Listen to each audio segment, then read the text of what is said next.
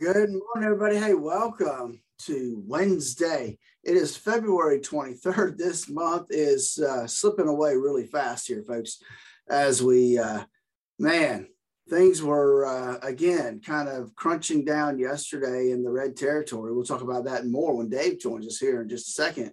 But before we go there, let me just remind you, folks, that there is only one thing that any of us can control and that's how much risk you have in your current portfolio. And if you don't know what that risk number is, I invite you to give us a call and let's walk through our core retirement design where we can help you design the retirement you always dreamed of. The number to call is 863 382 0037. And we've got Dave coming up now. Do we have a reason to be cheerful this morning at all? Hey, we do. We've got uh, futures in the green ink, which is we haven't really seen that in a while. So it, it was uh, it is good to see that. However, we've got some rather um, unsettling news on the other front. We closed yesterday, Dave. The S&P oh, yeah. 500 closed in correction territory, which means that it's down more than 10% from its high. And I think you've got the exact number. I didn't see the exact number this morning. I just saw the headline that it's down below 10.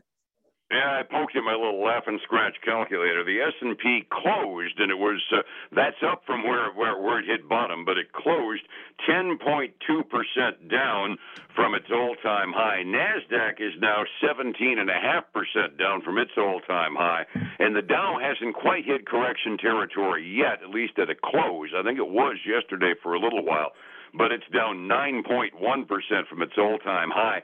And after one of those uh, psychological numbers, like a 10% dip happens, there's always a little bit of a bounce. Today's going to be kind of a tale of the tape to find out whether or not we can actually sustain a little bit of a recovery off those bottoms. It will. You know, we, we are seeing green ink, and it's a nice, solid green ink this morning. Um, so the question is will this be a one day wonder? Or will it continue to go up the rest of this week and uh, and, and, let us go, whew, you know, wipe the sweat off our foreheads and say, okay, now we're going back the right direction.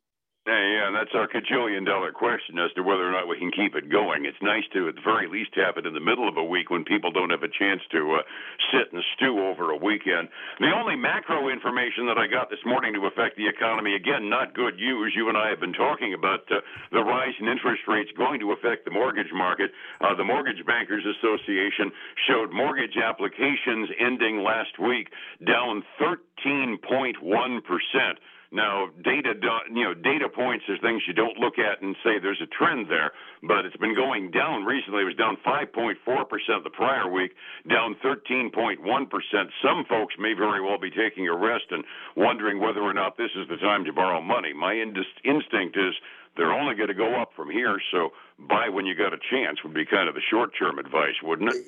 I, I, think so. I think you're right. We know interest rates are going to go up. That means mortgages rates are going to go up as well.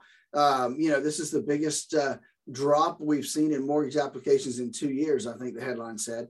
And so, uh, yeah, yeah as, as, interest rates continue to, to rise, uh, we're going to see less and less mortgage applications. But, folks, if you're in the market for a home, um, you know, the, the, they're just going to get higher, I believe, over time. Absolutely. The other thing that hits with mortgage rates going up, generally there's not a one for one correlation, but there is a correlation between mortgage prices and home prices. As the rate goes up on mortgages, the rise in prices for homes starts leveling off, and that's going to take a few more off the market. Folks that are thinking, well, maybe I better wait till the next bump before I sell. And with a supply issue in terms of homes for sale, it's going to be a little bit of a warp in the real estate market as time goes on, as we find a, a new level of equilibrium between prices and mortgage rates. You're you're absolutely right, Dave, and that that is uh, going to affect um, the price you get for real estate. So if you're on the selling side, you know you would be. Uh, you know, it might be good to sell now, and if you can wait a year before you buy, you you you'd probably be in good shape. Now that would be darn close down to perfect timing too, because a cash sale in about a year from now is going to look a lot better than a cash sale now. But a sale right now, if you're the owner, is just about the right time to do it because uh, even my, even my most optimistic real estate agents are saying we're pretty close to the peak right now because everybody expects it to level a little bit, and the cynics that have seen Florida cycles have a little bit more cynical outlook than that. I'm kind of counting on a leveling off more than anything else. Yeah, I, I think so. I mean, just because we are different, I mean, uh, um, and then some some years has hurt us.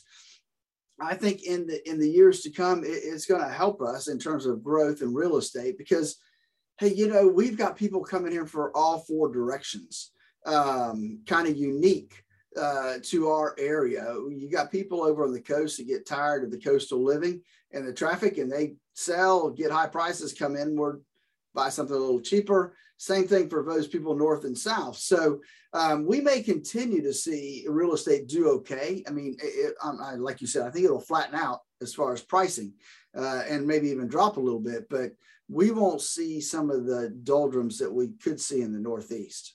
I certainly don't see another 2009 crash like we all suffered through back then. Do you? I, I don't. I don't see that happening. Um, I, I, tell my flipping friends that want to flip their real estate that I would be cautious um, because you know everything doesn't just keep going up. Absolutely. I mean, I, th- I think the I think the skyrocketing prices might be leveling off, but my suspicion is uh, we you know we've got a boom and bust history here in Florida, but I don't see a bust coming off of this. But just with the interest rates going up, I see home prices leveling off a little over the future, and as you said, maybe drop a little bit, but we're still going to be a good real estate market to buy in. Other things going on with that dip yesterday. I was laughing about this when we first got on the phone together.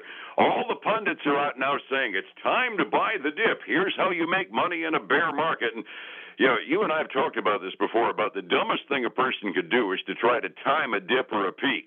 You do things based upon your own needs and your own planning and minimizing risks, and don't go crazy trying to time a dip or a peak in the marketplace. But the pundits are out trying to say they know how to do this stuff. Boy, they, it's amazing they don't own a small country by now. You know, if they were that good at it, um, they, they they wouldn't need to be broadcasting it. They'd have more money than they'd know what to do with, um, yep. and, and and it wouldn't be an issue. But but they're they're you know most of them are trying to sell a newsletter, trying to sell a subscription. They're they're selling something, and and so we continue to say there is no way you can time the market. Um, yep. People that hit it right, you know, I hate to say it, but they were in the right place at the right time and had a little luck on their side. I think so. Yeah, I mean, I, you and I can make a lot of money. Let's just go out on a limb and predict there's going to be a bear market sometime in the future. Exactly. You know, now when that's a different story. Yeah, if it takes ten years from now, we'll still say, "Hey, look, we called it way back in 2022." That's right. It's it's silly. We also have, of course, the Ukrainian situation going on, and all the uh, pundits and uh, foreign policy experts are looking at it and saying, okay, fine, we've clamped down, we've decided for our first set of sanctions. Biden has sanctioned the banks in Russia, so consequently, they don't have access to the credit facilities in the Western world, and the Europeans and the other basic industrialized companies, uh, countries have all pretty well followed. Russia's next step? Well, what have they got that we want? Oil we're saying we won't buy oil, but that means somebody else is going to. So what's Putin going to do with that? Maybe cut back production and hit us in the pocket even worse. Well, yeah, because you know, he, he, even if we don't buy it, somebody has to buy it, and if they drive the price up, that's going to drive the world market price up as well. And so, even though we're not buying their oil, we're buying somebody's oil, and uh, and uh, it, it could go up in price. Exactly. Something that, you know, when we talk about, you know, domestic production and self sufficiency in energy, which is a worthy goal without a doubt, is the fact that the market for oil is still a global market. And if uh, one country that provides a big chunk of oil, and they are the number two oil producer in the world, if Russia decides to cut back their production by 15%, the world markets are still going to go apey over it. You're right. They, they will. And, uh, and that's a good case for us being oil independent and being able to suffice and, and produce the oil we need right here in this country. And, um, you know, that's one of the things I think this administration is missing out on because they have uh, really cut the legs out from underneath that process. They have they have definitely sent a message that we are less energy friendly than we were before this, and uh, it's definitely affected the world oil markets and our domestic prices aside. We're still in earnings season, and we had a bunch of reports up, and I'm seeing a lot of green ink at the top of the pre-market trading for Lowe's. They must have had a pretty good report. Hey, Lowe's did. They they came in pretty good. They beat by seven cents a share. Uh, revenue topped uh, forecast as well, and they gave an upbeat uh, guidance for their full year. Um, you know, tools and building materials remain elevated And so uh, they, they did have a good quarter. They're trading up today three and three quarters percent.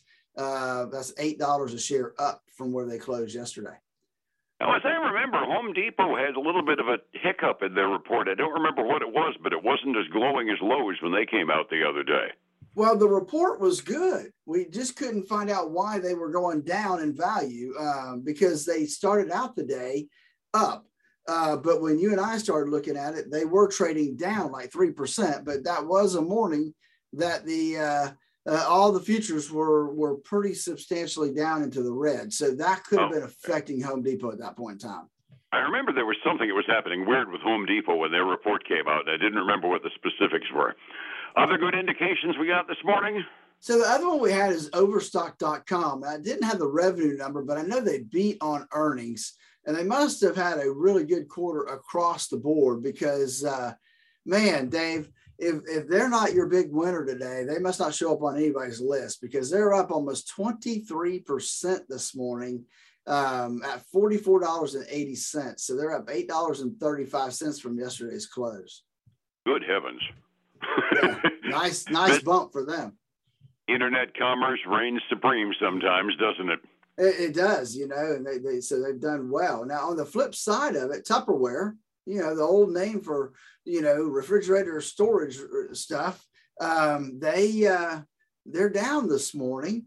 Uh, revenue was above what was forecasted. However, they missed by 14 cents a share on earnings. Um, they said, quote, we're having some challenging operating conditions. Uh, yeah, really. Uh, so, uh, yeah, so they uh, noted that in 2021, they did see top and bottom line growth, just not as much as everybody wanted to see. They are trading down today 7.6%. Ah, geez. Got time for one more? All right, so we've got, uh, well, you tell me what you want to see. I got Mosaic, I got Caesars Entertainment, I got Galactic, and I've got Palo Alto Networks. What do you think today? Well, Mosaic is a local company. We got a lot of Mosaic operations up to the north of us. What are they doing? All right, so Mosaic, um, they're uh, suffering a little bit today. Uh, revenue was below expectations. Uh, they're seeing a lot of, uh, of issues there. Revenue was just down, and so they're um, they're expected to be able to increase their pricing, which should help revenue and earnings but Mosaic is trading down this morning 3.8%. Well, shucks. I was hoping I'd found a good one there. setting, setting the table yesterday was was El Stinko.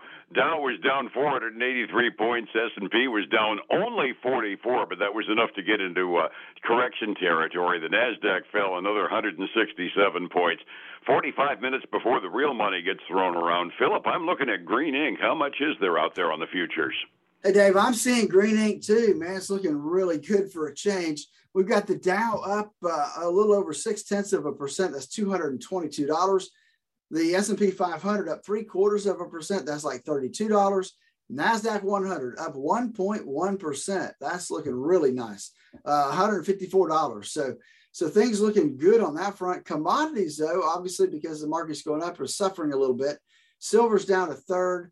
Gold's down a third of a percent and crude oil is basically flat right now at $91.84 a barrel. I would love to see it stay a little flatter than that. World markets, it was uh, kind of an up day on the Asian rim. Japan was off by a bit, but China and Hong Kong, the mainland markets and the Hong Kong markets all up. Europe is also going through a recovery now, saying, oh, maybe we can get through this mess with Ukraine. Uh, German, French, and British markets are all up between uh, a half and a full percent halfway through their day getting advice for uh, coping with the kind of upset that happens in the world today takes a new set of eyes. Okay, how do I get a hold of you to find your eyes to help me find my way through retirement? And then give us a call at 863 382 0037. And a great opportunity to go through our core retirement design process where we can help you design the retirement you always dreamed of. Again, that number is 863 382 0037. And then catch us this weekend for the Statler Financial Radio Show, 6 a.m. and noon on Saturday, 10 a.m. Sunday morning on Highlands News Talk, 730 and 95.3 FM. And back here again tomorrow morning. Phillip, thank you so much. We'll see you tomorrow. All right, buddy. You have a great one. Be well. It's 105.7 Light FM and Statler Financial Services, Phillip Statler. Hey, folks, again, I want to thank you for joining us today. I hope your week's going well. I hope you'll join me again tomorrow morning, same time, same place. Until then, have a great day.